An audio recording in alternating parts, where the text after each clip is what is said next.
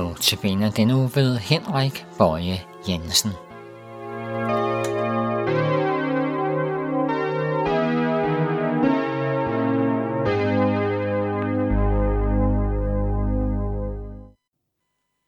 Velkommen til Notabene. Mit navn er Henrik Bøje Jensen.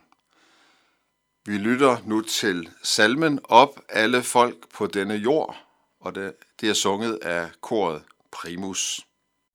Thank you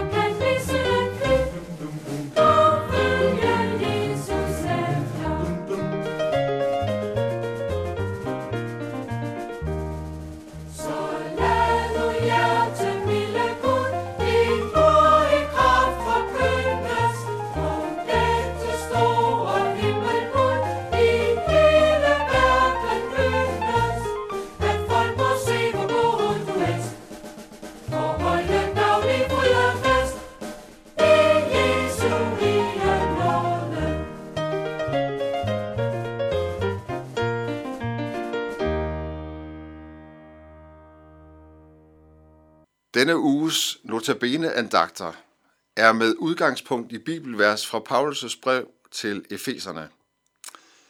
I kapitel 1, vers 13 og 14 står der, I ham blev også I, da I hørte sandhedens ord, evangeliet om jeres frelse. I ham blev også I, da I kom til tro, besejlet med forjættelsens hellige ånd, som er pantet på vor arv, indtil forløsningen kommer – for hans ejendomsfolk, til lov og pris for hans herlighed. Der følger meget med, når man kommer til tro på Jesus. Eller rettere, man får meget givet, når troen og tilliden til Jesus kommer ind i ens liv. For sagen er, at vi ikke er os selv, kan tage troen og beslutte os for at tro. Det har at gøre med, at vi af natur har vendt ryggen til Gud, er kommet bort fra ham. Skal vi blive ret vendt, vendt om mod Gud, så vi ser ham og kan have fællesskab med ham, så må der ske noget i vores liv. Det er noget, der er brug for, vil ofte være forbundet med sandhedens ord. Og her forklarer Paulus, hvad sandhedens ord er for en størrelse. Det er evangeliet om jeres frelse. Det er sande ord fra Gud ind i denne verden og til alle mennesker til alle tider. Evangeliet, det ovenud glædelige budskab om frelse for syndere, altså til os, der er bortvendt fra Gud. Nu kunne man tænke, at der er noget næsten magisk, en form for automatik ved sandhedens ord. At det må være i stand til at overbevise, at vise os sandheden om os selv, Gud og frelsen i Kristus. Og det kan ordet, bibelordet. Men vi skal have noget vigtigt med.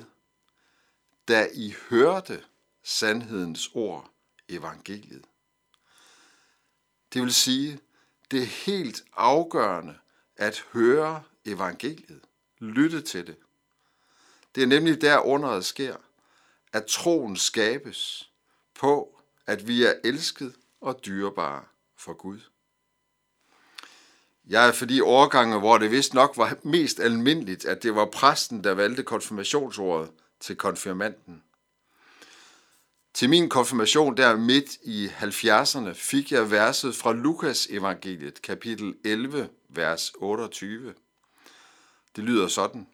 Salige er de, som hører Guds ord og bevarer det. For mig blev det en påmindelse om at være der, hvor jeg kunne høre Guds ord, og samtidig en glæde over løftet i verset. At det at høre Guds ord, tage imod det, sige ja til det, det er forbundet med salighed. Altså stor glæde og lykke fra Gud for livet nu og altid, ja evigt. Sådan kan et, et bibelord sætte en kurs, selvom man kun er 14 år. Salige er de, som hører Guds ord og bevare det.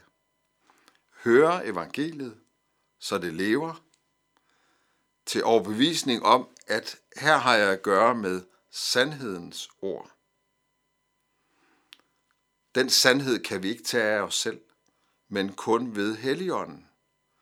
Vi kan alene tro på Jesus ved Helligånden, for troen må gives os. Luther formulerer det sådan, jeg tror, at jeg ikke af egen evne og kraft kan tro på Jesus Kristus, min Herre, eller komme til ham, men Helligånden har kaldet mig ved evangeliet, har oplyst mig med sine gaver, har helliget og opholdt mig i den rette tro, ligesom han kalder, samler, oplyser og helliger hele den kristne menighed. Det svarer nøje til, hvad Paulus skriver til menigheden i Efesos. I ham blev også I, da I kom til tro, besejlet med forjættelsens hellige ånd, som er pantet på vor arv.